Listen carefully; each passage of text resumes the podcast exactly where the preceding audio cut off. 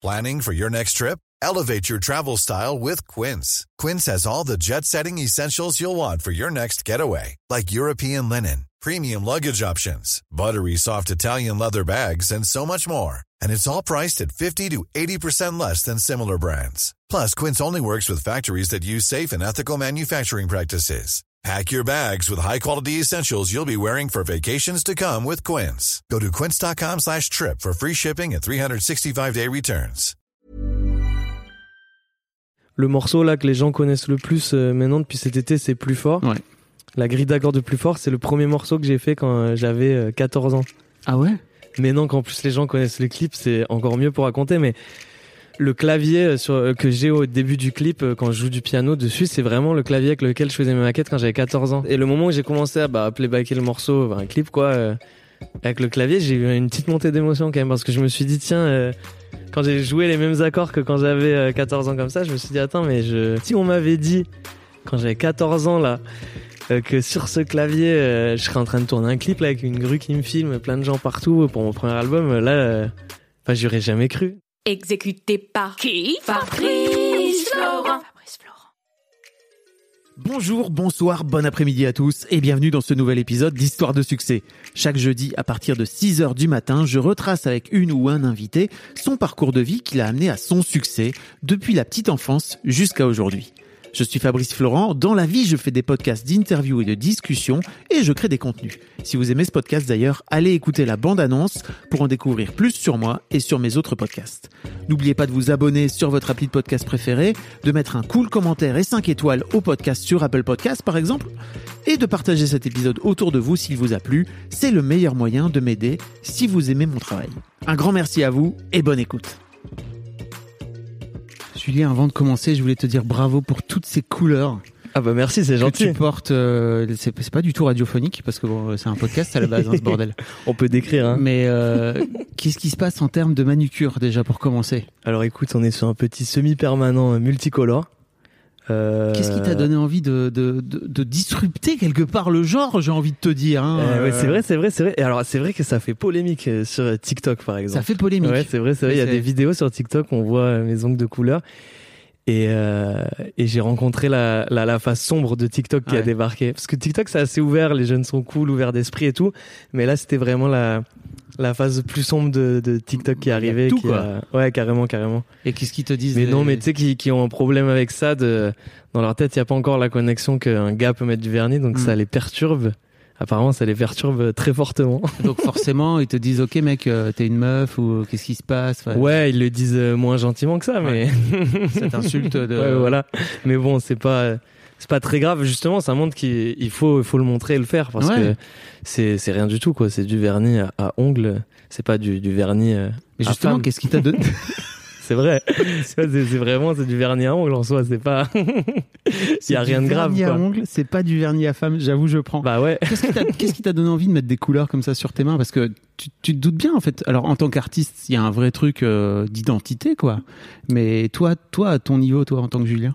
Bah, en fait, je, je, je mettais toujours beaucoup de couleurs sur moi. C'était vraiment un truc d'ouverture d'esprit, de liberté que j'aime bien et euh, qui me rendait heureux aussi tout simplement et qui rend heureux aussi les gens dans la rue quand je les croise. Je vois il y a des sourires et tout et j'aime bien euh, ce, ce petit truc de lumière euh, colorée. Et, euh, et en fait, je voyais souvent des filles qui avaient des ongles trop stylés et je me disais mais moi, j'ai dit un jour, si j'étais si j'étais une fille, je ferais des dingueries avec mes ongles. Et ma copine elle m'a dit mais pourquoi si t'étais une fille? J'ai dit mais c'est vrai ça. Pourquoi? J'ai des ongles comme tous les bah autres. oui, oui, c'est vrai. Donc je me suis dit, bah allons-y. Donc voilà, un petit, euh, une petite manucure multicolore, Putain, c'est classe quand même. couleur.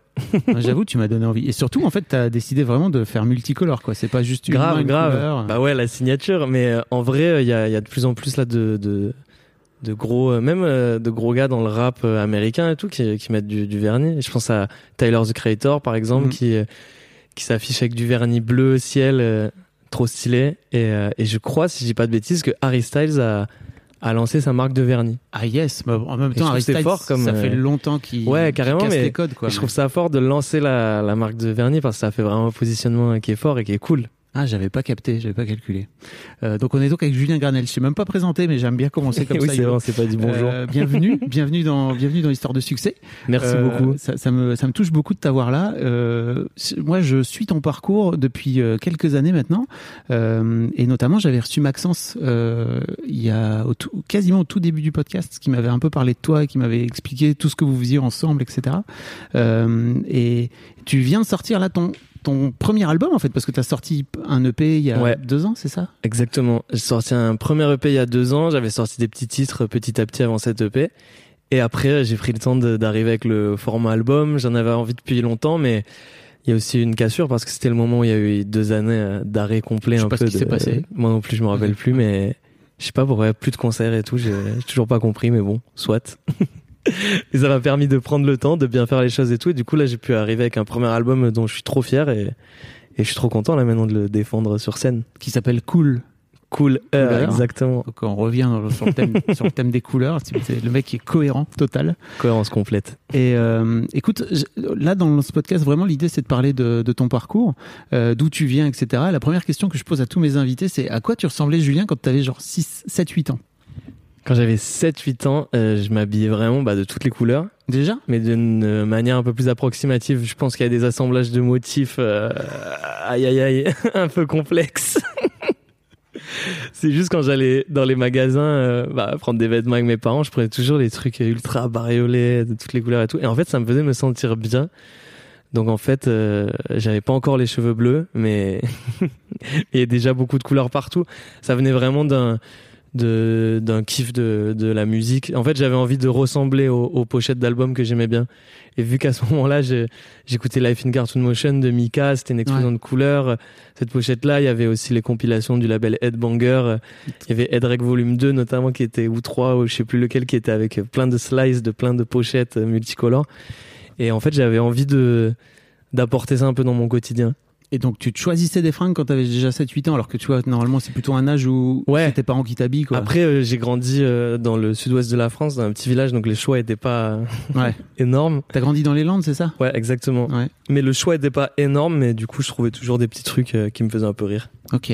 Tu t'étais, t'avais déjà commencé ta, ta formation piano là, c'est ça à ouais, l'époque? j'ai commencé quand j'avais 6 ans, 5-6 ans, et je faisais du piano classique, et j'en ai fait pendant 14 années. Ouais. Piano classique, formation un peu hardcore, j'imagine, conservatoire. Ouais, ouais, euh, ouais, euh, solfège, piano, euh, tous les cours d'écriture, euh, d'arrangement, de. C'était euh, intéressant mais euh, intense.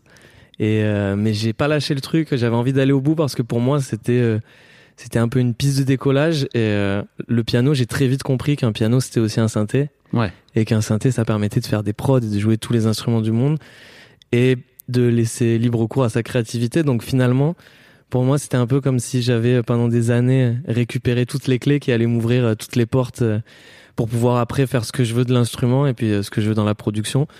Donc c'était vraiment quelque chose de un peu dur parce que le conservatoire, il y a un peu un indice dans le titre, Bah, c'est le conservatoire. Ouais. Mais euh, en gros, euh, ça m'a permis après d'avoir cette liberté-là. J'imagine les profs sont pas très fun. Tu joues des, tu joues, j'imagine des, des ultra classiques. Ouais, en fait, il y a, y a de tout. Il y a des profs très cool. euh, euh, notamment les dernières années, j'étais dans une partie musiques actuelles. ils appelaient ça comme ça. C'était un truc un peu plus euh, moderne, ouvert. Mais les profs étaient très cool.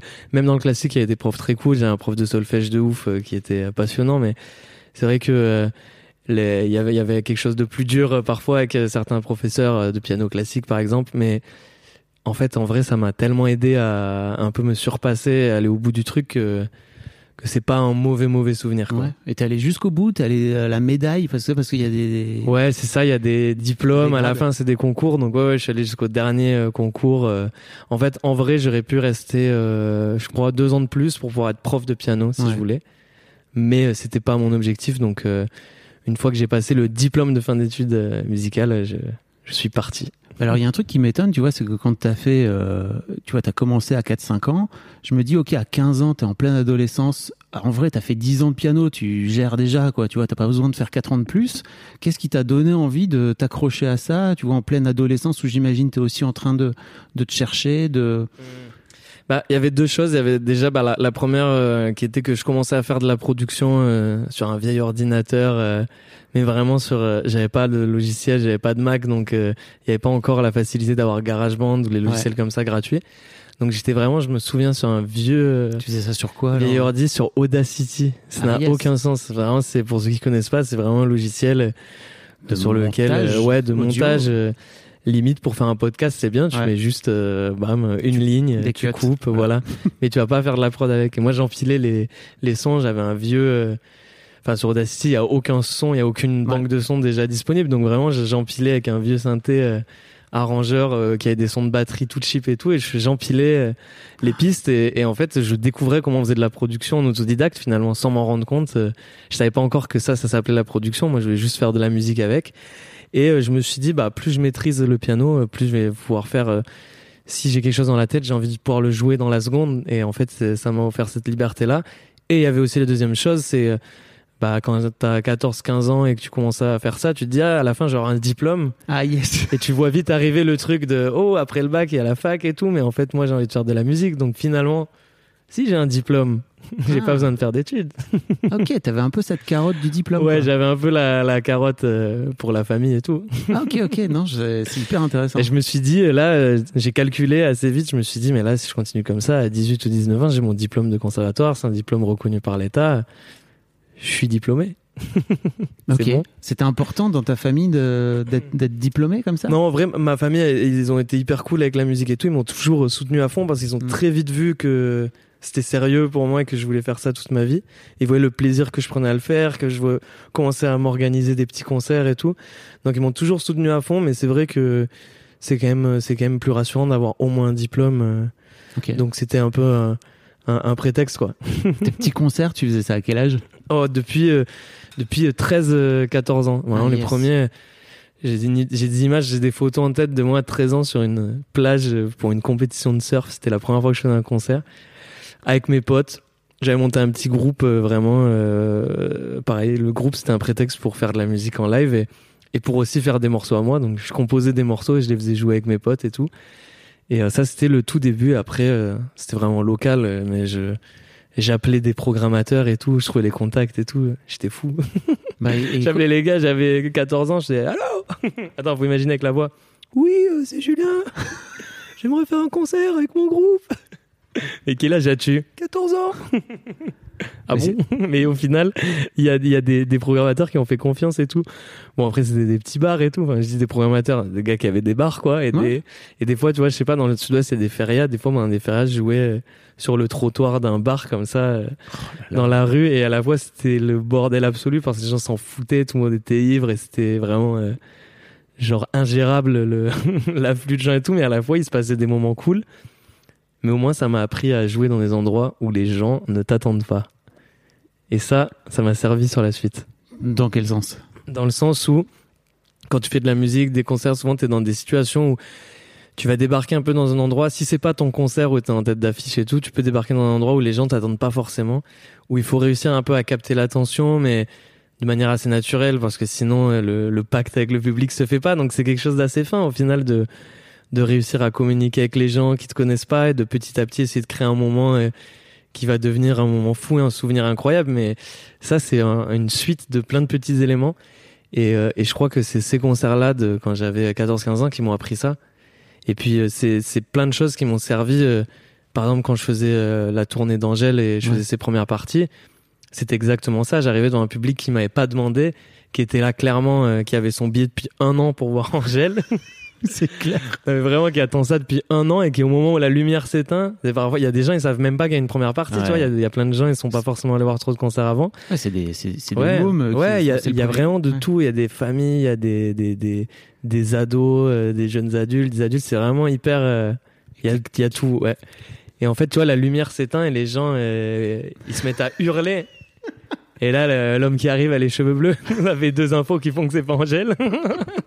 Et une moustache. voilà, donc euh, il y a des indices et euh, finalement, le- au moins les concerts, ils m'auront appris ce truc-là de tout se joue dans les premières minutes. Donc, euh, Et alors, j'ai pas eu la chance de te voir, mais comment tu, comment quand t'arrives comme ça, j'imagine en plus c'est un zénith, enfin c'est une salle immense quoi. Mm. Tu te pointes et donc bah tu crées une forme de déception quoi, tu vois. Comment Ouais, tu- c'est vrai. Comment Alors- tu fais pour euh, il y a un mix, vu que j'ai eu la chance de faire euh, bah, vraiment toute la tournée, puis même là le début de la nouvelle tournée.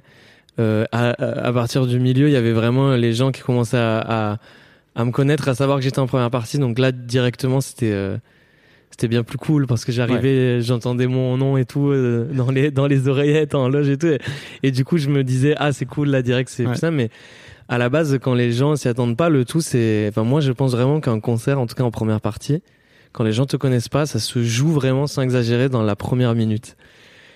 C'est vraiment soit il se passe un truc à la première minute et les gens se disent ok euh, il est en train de se passer quelque chose, on va écouter, ou alors euh, il se passe pas ce petit truc là, le public et l'artiste ne se serrent pas la main et au final là il y a directement 6000 personnes qui qui sont dans une attente bizarre et un brouhaha permanent parce que 6000 personnes ça fait du bruit. ouais. Donc en fait euh, il faut euh, ils écoutent pas et Ouais, voilà, voilà. Donc tout se joue dans la première minute et ça, ces concerts-là, quand j'étais plus jeune et les premières parties d'Angèle, ça me l'a appris euh, totalement et ça me sert en festival. euh, quand j'arrive et qu'il y a une partie du public qui me connaît pas dans un festival, je je garde ce truc-là de la première minute. Tu fais quoi? T'as un, t'as un, un J'ai euh, truc? j'ai une intro qui tourne avec euh, une voix qui répète le nom de l'album, couleur, avec des voix un peu en mode Queen, tu sais, c'est plein d'assemblage de voix qui se répètent et du coup ça crée un peu une une attente, on se demande ce qui se passe et en fait je débarque. Par contre quand je débarque, ça démarre euh, Ouais.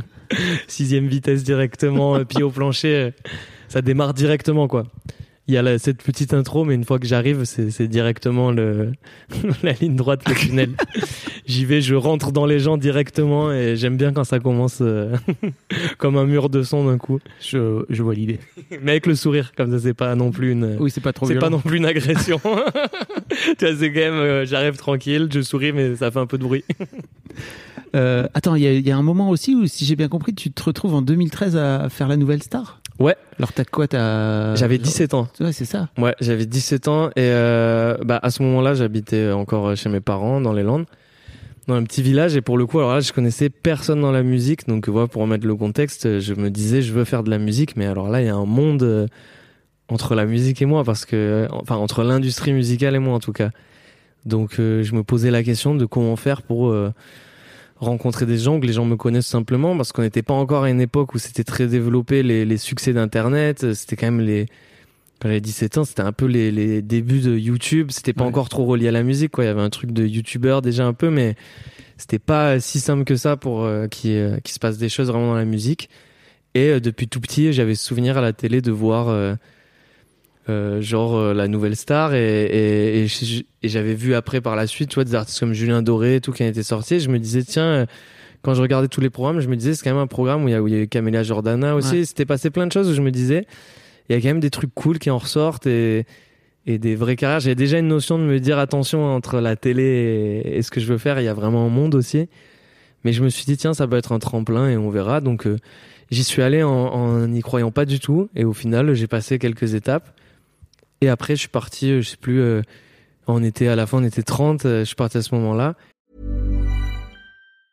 Mom deserves the best, and there's no better place to shop for Mother's Day than Whole Foods Market. They're your destination for unbeatable savings, from premium gifts to show-stopping flowers and irresistible desserts. Start by saving 33% with Prime on all body care and candles. Then get a 15-stem bunch of tulips for just $9.99 each with Prime. Round out Mom's menu with festive rosé, irresistible berry chantilly cake, and more special treats. Come celebrate Mother's Day at Whole Foods Market.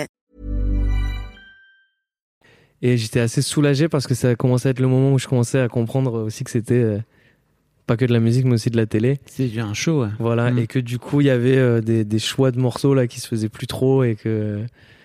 Ah, De toute façon, dès le début, quand je suis arrivé, j'avais joué euh, Baby I'm Yours de Breakbot en piano-voix. Ouais. Et euh, bah, le programmateur, euh, enfin qui était un gars qui, qui, qui, qui fait la musique et tout, un passionné de musique, mais le pauvre est dans le format de l'émission, Bah il oui. doit. Il a une charte à respecter. Il m'avait dit, écoute, si tu joues ça, à ce moment-là, Baby Yours de Breakbot, c'était euh, euh, bah, l'année 2013. Là, c'était pas le morceau là maintenant qui Il est. avait pas, euh, il avait ouais. pas explosé encore. c'est pas le morceau mondialement connu. Donc euh, quand je suis arrivé avec ça, c'était vraiment euh, les gens connaissaient pas. Donc euh, en fait, euh, il m'avait dit si tu joues ça, ce sera pas diffusé, quoi. Enfin, tout simplement. Et j'ai joué ça. Et cette partie-là a pas été diffusée, mais bon.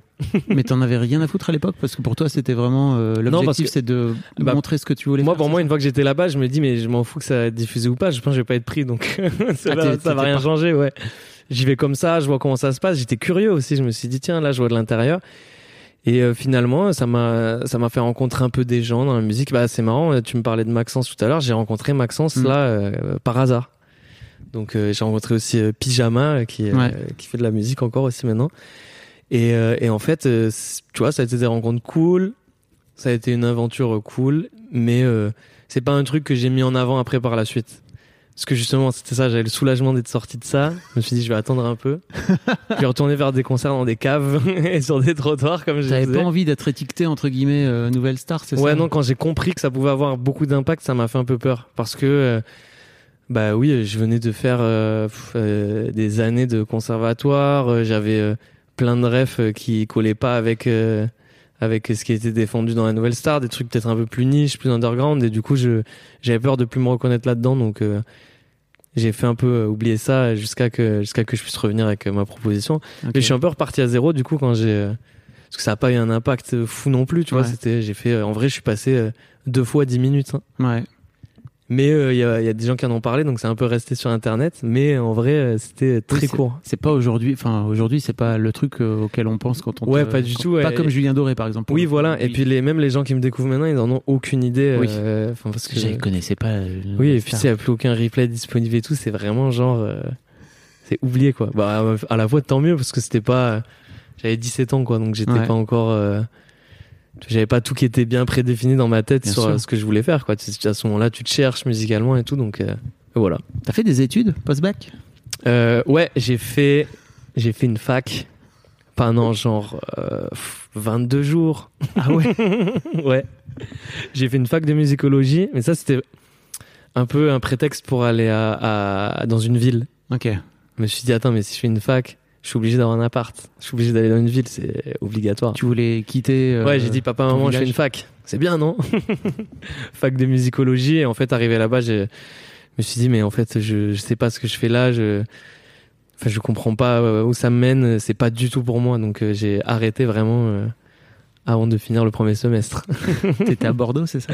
Ouais, à Bordeaux, Ouais. exactement. Mais pareil, c'était un prétexte, c'est- c'était un élément déclencheur. Moi, dans ma vie, j'aime bien déclencher les choses, ça a été ça. Là, j'ai déclenché le fait d'aller dans une ville pour déclencher un peu les choses et qui se passe, pour forcer un peu le destin, quoi. Et ça m'a fait rencontrer plein de gens et c'est aussi là, euh, première fois, euh, vie d'adulte un peu, Ouais. entre guillemets, donc ça fait grandir, c'est cool. Et qu'est-ce que t'apprends dans cette vie d'adulte qui te fait grandir? Euh, qu'il y a beaucoup de soirées. les gens aiment bien sortir en général. J'ai remarqué ça. Ouais, bizarrement. Mais non, mais c'est aller voir plein de concerts et tout. Moi, j'arrive dans une ville, je me dis, attends, là, il y a des concerts toutes les semaines, vraiment, mais c'est énorme. Donc, euh, je vais voir les concerts, je rencontre les gens qui, qui ont des collectifs de DJ, qui organisent des soirées. Euh, Je vois des gens euh, qui sont pas beaucoup plus âgés que moi, mais qui justement organisent des soirées dans des clubs, dans des salles de concert. Et ça m'inspire vachement parce que je me dis, attends, mais là, je me fais une clique de potes, on peut tout faire ensemble. On peut organiser des soirées, des concerts, euh, et au final, c'est c'est une bonne partie de la musique. Enfin, c'est la partie du la partie vivante de la musique, le spectacle vivant, c'est de créer des moments avec les gens. Donc, euh, j'ai déjà ce truc-là de d'attrait pour les concerts et tout qui qui me faisait vibrer. Donc, euh, j'ai un peu appris tout ça à Bordeaux. Et toi, tu continues à produire de la musique à l'époque euh, sur ton Ouais, ordinateur toujours. euh, Ah, sauf qu'à ce moment-là, j'avais un Mac. C'est bon, j'avais percé. J'avais percé, j'avais un mec. J'avais percé, j'avais un- les, les Macs là, les, qui étaient très épais au Ouais. début, là, les Macs blancs. Et j'avais GarageBand, donc c'est bon. hein. Ah, là, c'est bon. Tu Bon, peux- là, euh, Guetta, quoi. T'avais des Martin vrais- Garrix, producteur. Hashtag producteur sur Insta. T'avais des vrais boom boom quoi maintenant. C'était des vrais- Grave, j'avais des vrais sons et tout, c'était cool. Mais du coup, euh, oui, euh, au moins, ça m'a permis de continuer à produire et tout. Et euh, voilà, mais en fait, toutes ces années, ça a été vraiment une recherche du son finalement. Alors que sur le moment, j'avais juste l'impression que je faisais de la musique. Maintenant, avec le recul, je me dis, euh, tout ce que j'ai fait à ce moment-là, ça, je le ressens toujours à un moment de l'album, quoi. Chaque petite étape a compté. Grave. Le, euh, le morceau là que les gens connaissent le plus euh, maintenant depuis cet été, c'est Plus fort. Ouais. La grille d'accords de Plus fort, c'est le premier morceau que j'ai fait quand euh, j'avais euh, 14 ans. Ah ouais? D'ailleurs, j'ai ça, j'ai jamais raconté. Faudrait que un jour que je montre, faudrait que je retrouve. J'avais euh, un projet, euh, bah, euh, euh, genre sur l'ordi qui traînait et euh, la grille d'accords c'est la même. C'est vraiment euh, le, c'est juste pas la même rythmique quoi, mais Ouais. j'avais un son de clavinette. Et Je kiffais trop Justice et tout à ce moment-là, j'ai joué un truc de clavinette. Et les trois accords, c'est vraiment les trois accords de plus fort. Et quand j'ai commencé ce morceau plus fort, je me suis dit tiens, euh, j'avais un truc, j'avais envie qu'il aille vite, j'avais envie de le faire rapidement, j'avais envie qu'il sorte un peu comme euh, très in- instinctivement, et j'avais envie qu'on ressente un peu euh, un truc d'explosion de joie dedans. Et naturellement, sans faire exprès, j'ai fait le morceau que, mais j'avais oublié ce morceau et j'y ai repensé il y a pas longtemps. Sais, ça, ça me rappelle, je sais pas si t'as vu le documentaire de Relsan euh, sur, Ouais, euh, ouais, ouais, il est sur Prime génial. où il, il- il découvre qu'en fait euh, l'un de ses morceaux euh, était, il y a des punchlines qu'il avait écrit au tout, tout début de sa carrière quoi. Et bah c'est exactement ça. Là c'est euh, vraiment la série d'accords je l'avais écrite euh, mais quand j'avais 14 ans quoi. C'est un vieux clavier et le et le le clavier sur lequel j'ai fait cette maquette. C'est vrai, j'ai pas pris le temps de raconter tout ça mais il y a tellement d'histoires sur les clips, faudrait vraiment que je me pose pour raconter aux gens parce que maintenant qu'en plus les gens connaissent le clip, c'est encore mieux pour raconter mais le clavier euh, sur, euh, que j'ai au début du clip euh, quand je joue du piano dessus, c'est vraiment le clavier avec lequel je faisais mes maquettes Ah, quand j'avais yes. 14 ans que mes parents m'ont m'ont remonté euh, Mais pourquoi à Paris, quoi. Pourquoi t'as voulu utiliser celui-là en Mais particulier justement parce que j'ai au moment où on a allé faire le clip et tout, je me suis rappelé de ce détail-là, de cette grille d'accords. J'ai le, c'est la même tonalité et tout, c'est même pas les mêmes déplacements, c'est vraiment trait pour trait le même truc. Et euh, ça a été fait sur ce clavier et le clavier, c'est le clavier qui est dans le clip. C'est vraiment le clavier que j'ai dans la chambre de mes parents. C'était le seul endroit où, il y a la place de le mettre à ce moment-là et où je faisais mes premières maquettes. Et c'est vraiment le clavier dans le clip. C'est, il a pas bougé. C'est celui-là. canon quand même. Ouais, c'est clair. Et pour ça, il faudrait que je, que je, parce qu'en plus maintenant il est chez moi ce clavier, donc je suis trop content là de l'avoir chez moi. Je m'amuse à récupérer des sons de ce clavier parce que du coup il y a un attachement au, au son un peu cheap Bah qui est oui. marrant. Mais du coup, euh, c'est vrai qu'il faudrait que je prenne le temps de raconter cette histoire aux gens parce que c'est vrai que c'est assez, assez rigolo quand même. En même temps, t'es en train de le faire là. Oui, complètement. Ouais, non, mais complètement, c'est ça, mais de le montrer, mettre en image et tout, parce que c'est vrai que le, le sur le clip, ça m'a fait un petit tilt. C'était, c'était la première fois que j'avais un clip un peu euh, avec euh, entre guillemets autant de gens qui bossent dessus. Ouais. Une prod. euh, d'aussi ouais voilà d'aussi grande envergure. J'avais toujours fait ça un peu à avec mes potes et tout. Euh, ouais en vrai pas trop l'arrache sérieusement mais avec mes potes. Donc euh, du coup un peu euh, sauf qui peut quoi. À Ouais. essayer de trouver des solutions pour que ça rentre dans les budgets. Là euh, là on a quand même fait ça parce qu'à chaque fois on, on donne un budget. Je dis ah super. J'ai une idée que je sens qu'elle va coûter beaucoup trop cher. Et je dis ok il faut une idée forte qui tiendrait avec euh, avec 100 euros finalement Ouais. il faut une idée forte que même avec un iPhone on pourrait la filmer, ce serait cool. Et en fait après c'est que du bonus, donc après j'a- j'appelle toute ma, ma clique de, de potes slash magiciens qui qui m'aident et qui à chaque fois se prennent dans le truc. euh. Mais ouais, du coup le moment où j'étais sur le tournage, je sais pas, il y avait une grue et tout, j'étais en mode wow, qu'est-ce qui se passe les gars? C'était vraiment les mêmes personnes avec qui je faisais mes tout premiers clips, même ceux qui sont même plus sur internet. T'as as, l'impression que ce moment est un peu important pour toi? Parce que t'as l'impression d'avoir passé un cap à ce moment-là quand t'es sur ce clip-là? Ouais, et ben en fait c'était ça, c'était le début de quelque chose et le moment où j'ai commencé à bah, playbacker le morceau, bah, un clip quoi, euh, avec le clavier, j'ai eu une petite montée d'émotion quand même parce que je me suis dit tiens, euh, quand j'ai joué les mêmes accords que quand j'avais euh, 14 ans comme ça, je me suis dit attends mais je, je suis en train de jouer sur ce clavier. Et je me suis dit si on m'avait dit quand j'avais 14 ans là euh, que sur ce clavier euh, je serais en train de tourner un clip là avec une grue qui me filme, plein de gens partout pour mon premier album, euh, là, euh, enfin j'aurais jamais cru. Donc. Euh, j'ai eu un peu une montée d'émotion. Donc c'était vraiment ouais c'était un petit euh, il y a un petit twist à ce moment-là dans ma tête de ah ok les j'ai fait des choses avant j'ai fait des centaines de dates mais j'ai l'impression que là c'est le, le vrai truc qui commence. Et du coup euh, ça a été le début et après là je sens plus actuellement là maintenant. C'est marrant parce que l'album il est sorti en juin mais là de- enfin cet été il y a eu une espèce d'élan où les gens ont découvert euh, plus fort notamment puis l'album. Donc là je suis en train de vivre une rentrée qui est hyper euh, étrange parce que c'est le j'ai l'impression que l'album vient de sortir. C'est-à-dire que en, en une semaine là, j'ai j'ai fait plus de ventes d'albums techniquement que Ouais. euh, qu'à la sortie de l'album. Euh, euh, l'album il rentre dans le top album là, c'est quand même fou. Plus fort, il est dans le- les top viraux euh, en Belgique, en Suisse, en France. Enfin, c'est vraiment, euh, enfin pour moi inespéré. Et en fait. euh, il se passe ce truc là en ce moment où je sens que là, là oui, il est en train de se passer un petit truc que j'ai pressenti au moment du clip, mais c'est marrant, il arrive maintenant. J'ai l'impression que, bah, dis-moi si je me trompe, mais que t'as eu un coup de main assez dingue de la part de Lena euh, cet Ouais. été. Et tu vois, tu parlais de cette clique. Ça m'intéresse un petit peu euh, qu'on discute de, de cette clique que tu t'es formée autour de toi. Euh, comment comment t'as comment t'as créé Enfin, je me demandais un petit peu comment t'avais décidé ou est-ce que c'est un truc que t'as décidé Comment comment t'as fait pour aller chercher tous ces gens là comme ça qui finissent par euh, euh, je sais pas, j'imagine te nourrir, que tu nourris aussi euh, artistiquement. Ouais, c'est ça, c'est un échange total. C'est, en fait, j'ai toujours aimé rencontrer des gens. C'est vraiment, euh, je pense se- que vu que je venais de, non mais, je pense que c'est vu que je venais d'un d'un petit village et tout. euh, Pour moi, euh, une grande ville avec beaucoup de monde, c'était la diversité, l'ouverture d'esprit, les rencontres, l'énergie, l'euphorie et tout ça, ça, ça m'excitait vachement. Donc je- je- j'allais rencontrer plein de gens tout le temps, tout le temps. Et en fait, euh, j'ai toujours un truc assez naturel avec les gens. De, enfin, il y a certaines personnes avec qui directement il y a un feeling et on sent que que qu'on va rester euh, avec eux un, un bon moment. Et ça a été ça a été le cas euh, avec Angèle premièrement Ouais. que j'ai rencontré à Bordeaux à la base. Quand Quand tu on- la rencontres, Angèle? On se, on fait un concert dans un appartement devant euh, 30 personnes. Et un pote à moi, il me dit, euh, ouais, il y a une pote de Bruxelles qui vient jouer. euh. Mais à ce moment-là, Angèle a pas sorti de musique, Oui. donc euh, Elle est toute petite. ouais, vraiment, elle est, bah, elle est inconnue, quoi. Ouais. Et, euh, et elle me demande si je peux prêter mon piano et tout. Je fais, ouais, ouais, pas de souci. euh. Il me dit qui c'est, je vais voir sur Instagram. Je sais pas, elle a 2000 followers à ce moment-là. Et puis, tu sais, je regarde et je me dis, mais c'est trop cool ce qu'elle fait, euh, j'aime trop. Et du coup, on fait euh, ce concert-là ensemble, on s'entend bien. Et enfin, tu vois, on se rend compte comme ça. Faut dire qu'Angèle, elle a même pas eu le temps de se rendre compte qu'elle était, qu'elle était en train d'exploser. Ah oui, c'est clair. explosé, ouais, c'est clair. L'année d'après, c'était Mm. plus du tout la même histoire.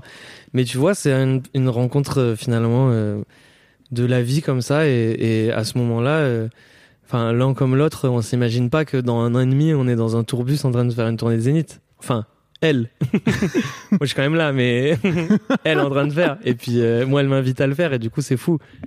Et euh, donc oui, déjà, ça a été un, premier coup de main euh, incroyable de la part d'Angèle, qui a été euh, tellement euh, classe là-dessus, de m'inviter, de me faire confiance. Et, elle était contente aussi parce qu'au final, les salles, c'était la folie. Et du coup, elle aime bien être en loge et entendre que dans la salle, c'est le feu. Donc, Ah. C'était un échange trop cool. Et puis, on vivait des moments hyper forts. Forcément, euh, plus de deux ans de tournée, euh, c'est des moments hyper intenses. Donc, euh, c'était hyper cool de. Ils prennent de la valeur quand je les partage avec un ami, euh, finalement, ces, ces moments-là. Donc, moi, pouvoir partager ça avec elle à ce moment-là, c'était dingue et ça a ajouté une valeur de fou à tous ces moments. Donc, ça a été vraiment un premier coup de boost qui a changé pas mal de choses pour moi, finalement. Et oui, cet été, c'est c'est Léna qui m'a fait un cadeau incroyable. en- Mais ce qui est fou, c'est qu'elle, elle avait pas conscience non plus. C'est que Léna, pareil, on s'est rencontrés comme ça. euh, Un peu par dans hasard, la vie, ouais, ouais, carrément, c'est vraiment encore un hasard. Euh, on parlait, on est de. Moi, j'étais pas trop un expert de YouTube, elle pas trop un expert de la musique, donc on avait plein de choses à s'apprendre l'un et l'autre. Et finalement, on était assez complémentaires et, et, euh, Parce que l'été dernier, c'est ça, vous aviez enregistré un titre pendant Ouais. les vlogs. euh, ça, exactement. elle m'avait proposé vu. de faire un morceau pour euh, qui allait être dans Just Dance. Et Ouais. j'ai dit mais grave, moi c'est Just Dance, c'est la pop culture. Let's go, on y va. On a trop ri, c'était un projet de fou. Et euh, enfin, ensuite, on avait fait une vidéo où elle réalisait tous ses rêves. euh, Oui. Et qui était mais pareil, c'était un kiff à. En fait, c'est ça que j'adore chez Lena, c'est que on a ça en commun, c'est ce truc de kiff absolu euh, au quotidien. De jamais s'ennuyer, Mm. toujours se dire euh, cette nouvelle journée peut être incroyable, il suffit juste que je décide qu'elle le soit. Et du coup, euh, elle, euh, elle on a fait tout ce clip là où, euh, je sais pas, on a dormi dans les galeries Lafayette, euh, le rêve de, de, de tout enfant sur terre d'être enfermé dans un magasin de jouets. c'est un peu ça, tu vois. Dans un film. Ouais, grave, ouais, grave. C'était une nuit au musée un peu, Ouais. tu vois. T'es là en, en pyjama, en chaussettes, dans 4000 mètres carrés. euh, c'est fou, enfin, c'est lunaire. Euh, elle, elle rêvait de se, de, de slammer sur la foule, de se jeter dans le public. Et je l'ai fait monter sur scène à un concert et je l'ai jeté euh, dans les gens. Avec son Euh, consentement. Ouais, complètement, toujours. euh, du coup, on a, on a été dog-sitter une journée, on a fait. et voilà, et en fait, c'est ça, j'ai, on a ce truc en commun qui est trop cool, et, et du coup, ça a fait une belle énergie. Cet été, on a encore fait plein de choses, euh, tu vois. Moi, j'étais en plein en train de taffer, de faire de la musique, et en fait, on- elle m'appelait toujours. euh, des fois, elle me disait, viens, demain, on va à Londres. Passe. C'est bah, let's go. on arrivait, on savait pas où on dormait et tout, mais c'était toujours des moments de fou. Et bref, au début de l'été, elle a, elle a mis dans une de ses vidéos euh, plus fort. Mm. Mais tu vois, elle l'a mis comme elle peut mettre des musiques en fond de ses vidéos, qui sont des musiques qui accompagnent la vidéo. Et d'un coup, il s'est passé un truc de fou. Il y a eu plus de 20 000 Shazam sur euh, Bah oui. en une journée, quoi. Et euh, mais même Lena disait, mais attends, mais je mets des morceaux tout le temps dans dans mes vlogs, mais là, euh, Non, mais ton... là j'ai l'impression qu'il est en train de se passer un Bah truc. oui. j'ai un retour là sur ce que je viens de faire qui est ouf. Et je lui dis mais c'est c'est dingue. En fait, les gens sont en train de s'approprier le morceau. Je l'ai entendu une fois. Je sais plus un épisode, elle le remet et là d'un coup les gens commencent à faire ouais ouais ouais ouais, ouais c'est ce morceau c'est ce morceau et en fait petit à petit un élan et d'un coup c'est le moment où ça commence à être un peu euh, où tu perds un peu le contrôle, le Mm. moment un peu de magie, la petite étincelle qui s'allume et euh, et à ce moment-là, euh, on en a reparlé. Elle m'a dit un truc hyper cool. Elle m'a dit, tu vois, moi j'en étais persuadé. Il suffisait juste que les gens l'entendent finalement ce morceau. Mais je suis mille fois d'accord. En fait, tu le sais, non, quand tu le produis, que plus fort, c'est quand même un morceau qui. Tu vois? Bah, tu, le, tu le sais, oui. En fait, tu sens qu'il y a un potentiel, mais Ouais. S'il y a bien un truc qui m'a appris là la musique, c'est que tu peux jamais savoir. Il n'y a pas de recette, quoi. Ah ouais, grave. Mais c'est ça qui est cool. Moi, c'est ça que je trouve euh, excitant. hein. Si vraiment il y avait une recette, on s'ennuierait. Enfin, Bah oui. déjà par définition, s'il y avait une recette, tout le monde la ferait. Donc euh, il y aurait plus de recettes finalement. Tout le monde ferait la même chose. Donc oui, il y a, y certains morceaux, euh, il y a des trucs qui sont faits euh, pour euh, fonctionner. euh, Il y a, euh, on peut en écouter en radio tous les jours, hein. Bah ouais. mais euh, au moins l'album, je l'ai fait euh, ultra sincèrement, justement sans me soucier de tout ça. Mhm. Donc euh, malheureusement aujourd'hui, c'est un truc risqué à faire de faire aucun compromis. C'est vraiment, euh, enfin dans l'industrie musicale actuelle en France, c'est vraiment un risque de faire un album sans compromis. C'est le risque de se prendre un mur ou de passer à côté des gens. Mais euh, bon, j'avais ce truc-là de me dire, je le fais quand même. Et plus fort, c'est un des morceaux qui a été fait le plus rapidement dans ce truc-là de, vas-y, il y a, il y a peu de production par rapport aux autres morceaux. C'est vraiment là, il y a un piano, une batterie, des violons. Par contre, on fait tout en vrai. on fait des vrais violons, une vraie batterie, un vrai piano. Je veux avoir une vraie énergie, un vrai grain. Euh, j'ai besoin euh, que le refrain il soit chanté comme s'il y avait une chorale. Euh, bah, j'ai pas de chorale. Je vais appeler tous mes potes qui savent pas chanter. Mais on va aller dans un petit studio. Je vais mettre deux micros et on va hurler et chanter ça. Et c'est les voix de mes potes qu'on entend euh, Ah, sur le canon. Sur le morceau. Donc en fait, il avait fait une vidéo d'ailleurs hein, pour, ex- Ouais. pour expliquer un petit peu le. Ce morceau, le il a commencé avec Oli d'ailleurs. Ouais. euh, J'étais en studio avec Oli, euh, il m'avait fait écouter des bouts de euh, l'album de Big Flo Oli qui est sorti là. Et moi, j'ai fait écouter des bouts de l'album. Et, et on s'est dit, mais on n'a jamais fait de la musique ensemble, viens, on fait de la musique, mais vraiment par pure envie de, de partager un moment de musique. Et, euh, et il se trouve qu'à ce moment-là, je filmais tout ce que je faisais en vue de l'album, justement. Et je lui ai dit, tiens, je pose cette petite caméra. On avait juste une heure, après on devait bouger. Et, et je lui ai dit, on fait un morceau en une heure. Et il a regardé la caméra, il a dit, il va faire son plus gros tube. C'est le début de la vidéo où j'explique, ça commence comme ça. Et euh, j'ai dit, ok, il annonce. Et en fait, euh, là, on a oublié que la caméra tournait. Et c'est drôle parce que c'est vraiment un rush d'une heure où on construit le morceau. Et à la fin, le morceau existe. Et il y a eu un moment, je sais pas, de lâcher prise, de laisser aller. On était Vous l'avez vraiment construit en Ouais. une heure, le morceau complètement. complet. Après, j'ai juste réenregistré les parties. euh, Mais c'est c'est ça qui est. Moi, c'est ça que j'adore dans la musique. C'est fou. Aujourd'hui, c'est le morceau que. c'est un- Ce morceau, c'est un peu la clé qui amène les gens à l'album. C'est le morceau qui a été le moins prise de tête de tout l'album. J'ai une heure de travail dessus et après, euh, je suis allé vraiment en studio, euh, bon, un chouette studio, motor bass, studio de légende pour faire des batteries, des pianos parce que là, j'avais à cœur d'avoir un vrai son et tout. Je fais enregistrer des violons, euh, je fais enregistrer mes potes dessus et finalement, c'est ce morceau-là qui touche les gens. Et finalement, ça me rassure limite sur, euh, sur la musique. Dans quel sens? Parce que ça prouve que, euh, en fait, euh, on, on s'en fout de passer des heures dessus ou quoi. Il y a cette magie-là existe encore de d'avoir une idée, de créer quelque chose en une heure qui va toucher les gens parce que juste c'est 100 c'est à 1000% sincère. Ça peut pas ne pas l'être. C'est une heure de. J'ai fait un petit montage vidéo qui retrace un peu cette heure-là, mais Ouais. en vrai, le rush d'une heure, il y a des moments de. Enfin, Oli est pareil, on est semblable là-dessus, on est vite dans une grosse énergie. Donc, euh, on était dans un studio vraiment de 9 mètres carrés. Ça se voit. Et ouais, ouais, tout petit studio 9 mètres carrés, il faisait chaud et tout, mais on était chaud un peu comme aujourd'hui d'ailleurs. Il fait On très bon. mentir, il fait on, très est, très chaud. on est sur, euh, on est dans une serre. Mais tu vois, il y a une, euh, y a une énergie euh, directe. Et moi, c'est ça que je recherche, c'est cette magie-là, ça me passionne. Quand on regarde les rushs, il y a des moments où on dirait on est fou. on tourne en rond, on est là, ouais, ouais, ouais, ouais. Il y a un truc très organique, je trouve, dans ce morceau. Et Ouais. tu vois Bah, pas. c'est ça, il n'y a pas de, il y a pas il de, a pas, de- pas de technique, tu vois. C'est a pas rien. péjoratif. Exactement. C'est vraiment, c'est un piano, une batterie, une basse, des violons, des voix. Par contre, la, pour moi, la magie du morceau, la, la partie vraiment de production qu'il y a sur ce morceau, c'est ça. J'ai mis, par contre, j'ai mis du temps à le faire. Ça, Ouais. c'est d'avoir une vraie énergie, une dynamique dans le son.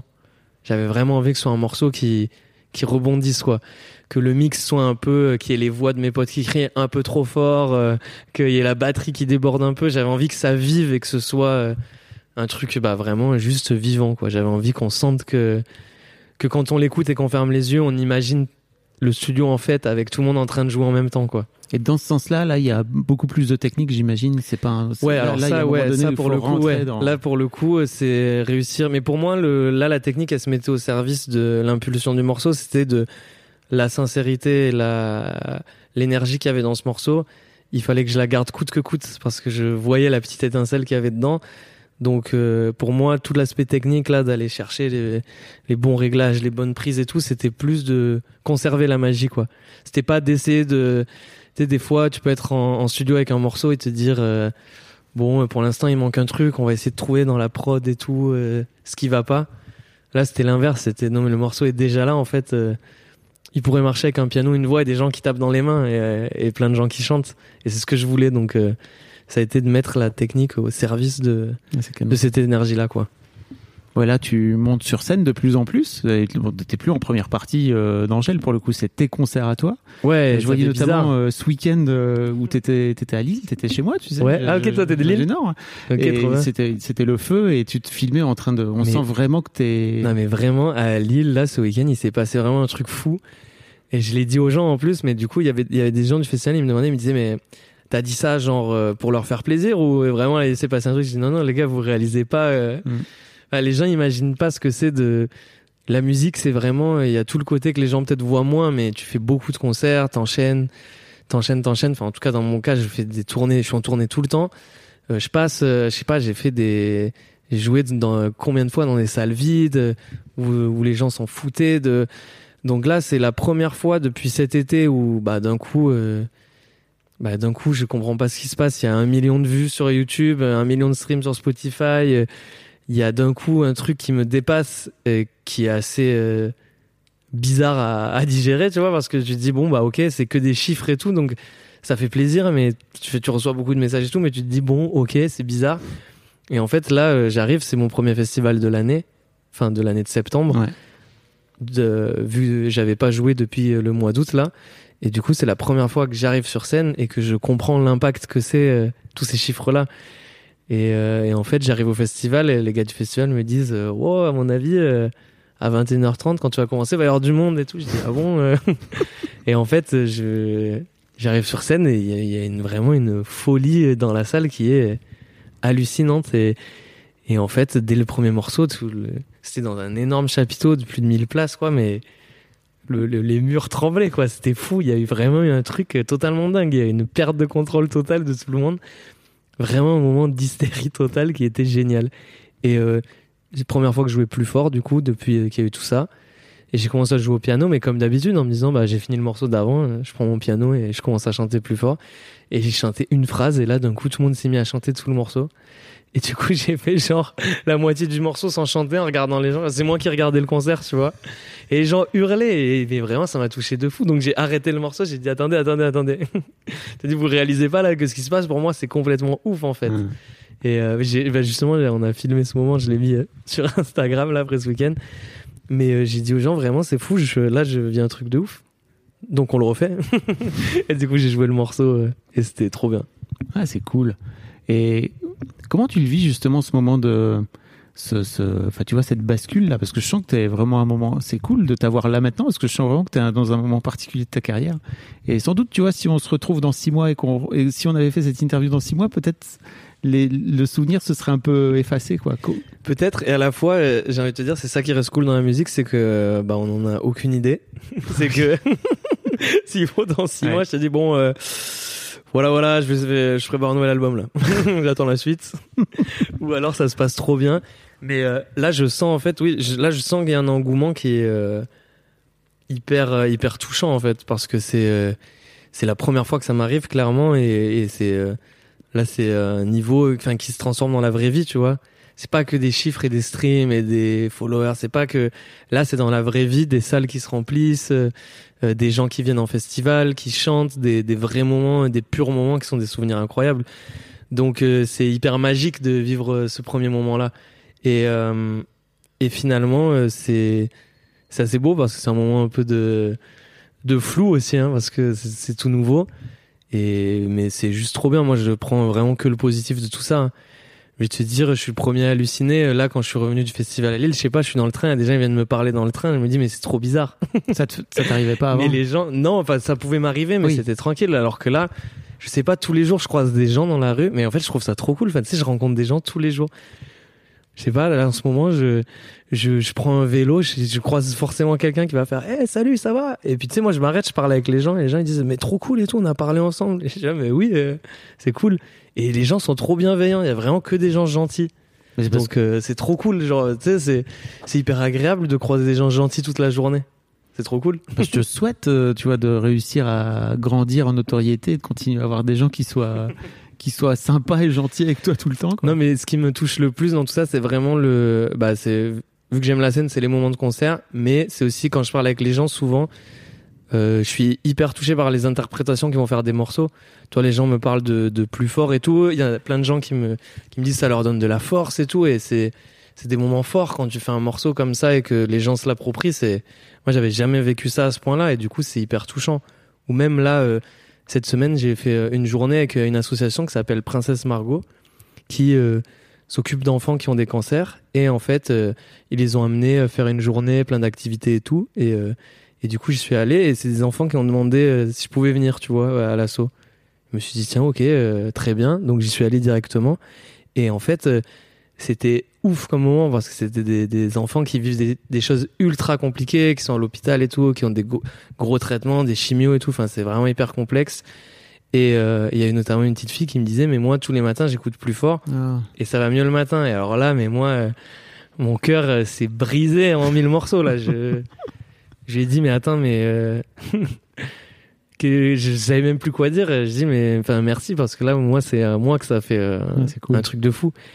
Et du coup, je lui ai dit, mais attends, mais viens, viens voir un concert en fait. Euh, Donc j'ai invité pour le concert à la Gaîté Lyrique. J'espère qu'elle sera en forme et tout pour venir et que ce sera possible et tout. Mais ça, tu vois, c'est un des trucs euh, les plus improbables dans la musique. C'est là où la musique, elle dépasse les, Bien sûr. Les trucs de chiffres, de concerts, de Ouais. remplissage, tout ça, parce que il y a une pression tout le temps de la musique de. Ça reste une industrie. Du donc il y a- business, ouais, dire, Il y a voilà. une pression du business. Là, c'est des moments qui dépassent tout ça et qui donnent euh, énormément de sens. Donc ouais, ça c'est ça c'est le truc que j'apprécie le plus en ce moment, c'est de rencontrer des gens qui vivent des, des souvenirs et des, des trucs forts avec, ces- avec les musiques quoi. Est-ce que tu as des projets? Alors, euh, je suis en train là de travailler. En fait, je m'arrête jamais de faire de la musique, donc Ouais. euh, finalement, euh, même euh, quand j'avais terminé l'album, le moment entre euh, l'album terminé et l'album qui sort, il y a des mois, donc euh, bah j'ai j'allais continué. dire, euh, c'est des vieux morceaux, ça déjà pour toi, Ouais. j'imagine. C'est ça? Complètement. Ouais. À part des morceaux qui sont arrivés en last minute, Ouais. comme plus fort par exemple, mais sinon c'est vraiment euh, genre je fais je fais j'ai continué à faire de la musique donc en fait je fais tout le temps de la musique. Donc là le premier projet c'est de de faire la tournée. Euh, ma première tournée, 1er décembre, la Gaîté Lyrique, euh, première date parisienne dans une si grande salle, euh, tout seul comme ça, c'est ça va être un moment fort, je pense. Ouais. Et vu ce qui se passe là dans les concerts, j'ai l'impression que ça va être n'importe quoi. Et, euh, et la, la- la tournée partout, euh, Bruxelles, euh, Lyon, Bordeaux. euh, bah, je sais pas, on vient de faire sold out à Lyon, ça me paraît irréel. ça pour le coup, j'attends de le vivre pour le croire, mais et du coup, ouais, tout ça, tout ça en même temps, quoi, la tournée, préparer la, la suite, continuer à, à faire de la musique, amener la musique plus loin aussi, parce que faire un album, ça apprend plein de choses, donc forcément, maintenant là, j'ai envie de pousser encore plus les délires dans les morceaux Dans quel sens?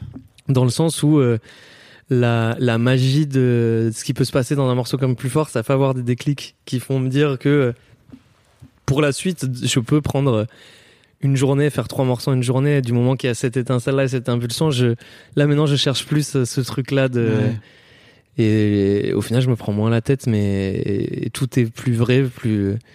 Enfin, j'essaie de. Le fil conducteur, c'est de rester sincère au maximum parce que c'est. Sinon, après, après, après je m'ennuie si je chante des trucs pas sincères toute l'année en concert, quoi.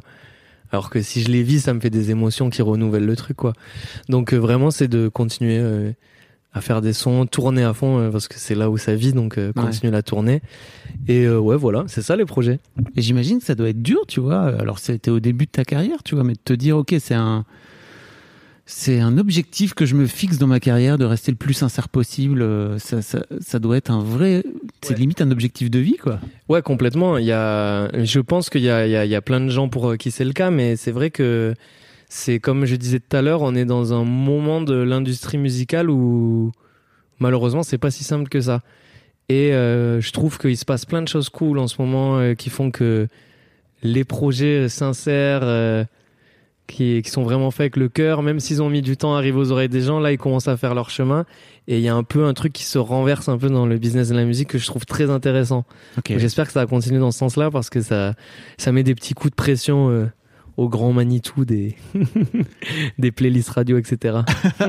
Il y, a, il y a des jeunes artistes que tu voudrais faire découvrir aux auditeurs, aux auditrices du podcast? Euh, ouais, alors il y en a plein. La, la, la première personne que j'ai en tête parce que je écouté là quand j'étais en vélo en arrivant. C'est euh, jeune artiste, mais euh, qui commence à être très connu quand même. C'est November Ultra. Ouais. C'est un gros succès sur Internet et tout, tellement mérité. Euh, je vous conseille juste d'écouter parce que c'est vraiment euh, un remède à plein de choses dans la vie. Et sinon, je pense à Pierrot. Mm. Euh, Pierrot, c'est le projet d'un chanteur de catastrophe. J'ai dit un chanteur, ce sont plusieurs euh, catastrophes, c'est tout le Ouais. collectif. Et, euh, et Pierrot, du coup, c'est euh, son projet solo qui démarre là. Et, euh, il a sorti un morceau qui s'appelle Ulysse, qui est hyper beau. Et avant, il avait sorti un morceau qui s'appelait Sans leçon. Et euh, c'est deux petites pépites. euh, et Pierrot, c'est l'exemple parfait du gars qui va ouvrir son clavier et il va juste euh, parler avec le cœur et, et vraiment, il, il prend le temps de façonner des petites œuvres qui sont euh, vraiment magnifiques. Ok. Est-ce qu'il y a, merci, beaucoup, merci pour les recos. Est-ce qu'il y a un sujet sur lequel je t'ai pas amené, dont tu aurais aimé parler dans le podcast On a un peu? T'as- Plutôt que tu as du temps. Bah écoute, en vrai, euh, en vrai, ce qui est ce qui est cool, je trouve, c'est que, enfin, ce qui me prouve que l'album allait dans le bon sens, c'est que en parlant de l'album, finalement, on a parlé de de plein de sujets différents parce que euh, j'essaie de faire en sorte qu'il n'y ait pas de décalage entre euh, moi-même et, mon album finalement. Et, en fait, c'est c'est c'est tout ce message-là, mais c'est ce dont on parle depuis le début. Mais moi, cette idée de cet album, c'était de se dire que tout le monde peut être son propre super-héros. C'est pour ça que j'ai choisi de faire une pochette euh, où je me mettais en scène euh, en super-héros, mais avec quand même une grosse dérision dedans, parce que c'est quand même une, une pochette un peu épique qu'il faut pas prendre au premier degré non plus. Donc pour moi, c'était le bon mélange de me mettre en situation où je vole en super-héros avec une combi multicolore. Mais euh, c'est même s'il y a de la dérision et tout là-dedans, c'est le message, c'est de se dire que on peut on peut totalement devenir son propre super-héros, mais assez simplement dans la vie. Il y a pas besoin de de faire entre guillemets de, de, de grandes choses publiquement. C'est juste que dans mon cas personnel, quand j'ai terminé euh, l'album, euh, je me suis rendu compte que j'avais fait l'album que je voulais faire quand j'avais 14 ans. Donc, mais j'avais pas prévu de le faire, mais c'est passé par le truc de plus fort de me dire tiens, c'est les bons accords, euh, tiens, c'est les. Et il y a eu plein de petits signes comme ça qui ont fait que je me suis dit tiens, inconsciemment, j'ai fait. euh, Enfin, si j'ai- si j'avais 14 ans là à ce moment-là, je me serais dit tiens, euh, quand j'aurai, euh, je sais pas, euh, 24, 25 ans, je ferai un album et, et ce sera ça. Donc euh, c'est pour ça, c'est ça qui a fait tout ce concept. euh, La classe. donc voilà, l'idée c'est euh, et je fais, je suis trop content que les gens euh, captent ça aussi. Quand même ça qui est fou euh, quand je parle euh, avec les gens qui me disent que ça leur donne de la force plus fort. Le clip de plus fort, c'est ça. C'est moi dans ma dans ma chambre avec mon vrai clavier de quand j'avais 14 ans qui me déguise en super héros sur mon lit. euh, Enfin, c'est ma vraie vie de quand j'avais 14 ans avec plus de place. Mais, Et une euh, grue. ouais, et une grue avec une caméra dessus. Mais tu vois, c'est ce, ce, ce message-là, il est, il est, enfin, il dépasse euh, largement ma musique, c'est autre chose. Mais du coup, je suis hyper touché que les gens arrivent à, à, à cerner ça, quoi. La classe. Ouais, bah, c'est gentil. Merci Julien. Non mais bravo en tout cas pour Bah, merci ton, beaucoup, pour ton euh, pour, parcours naissant.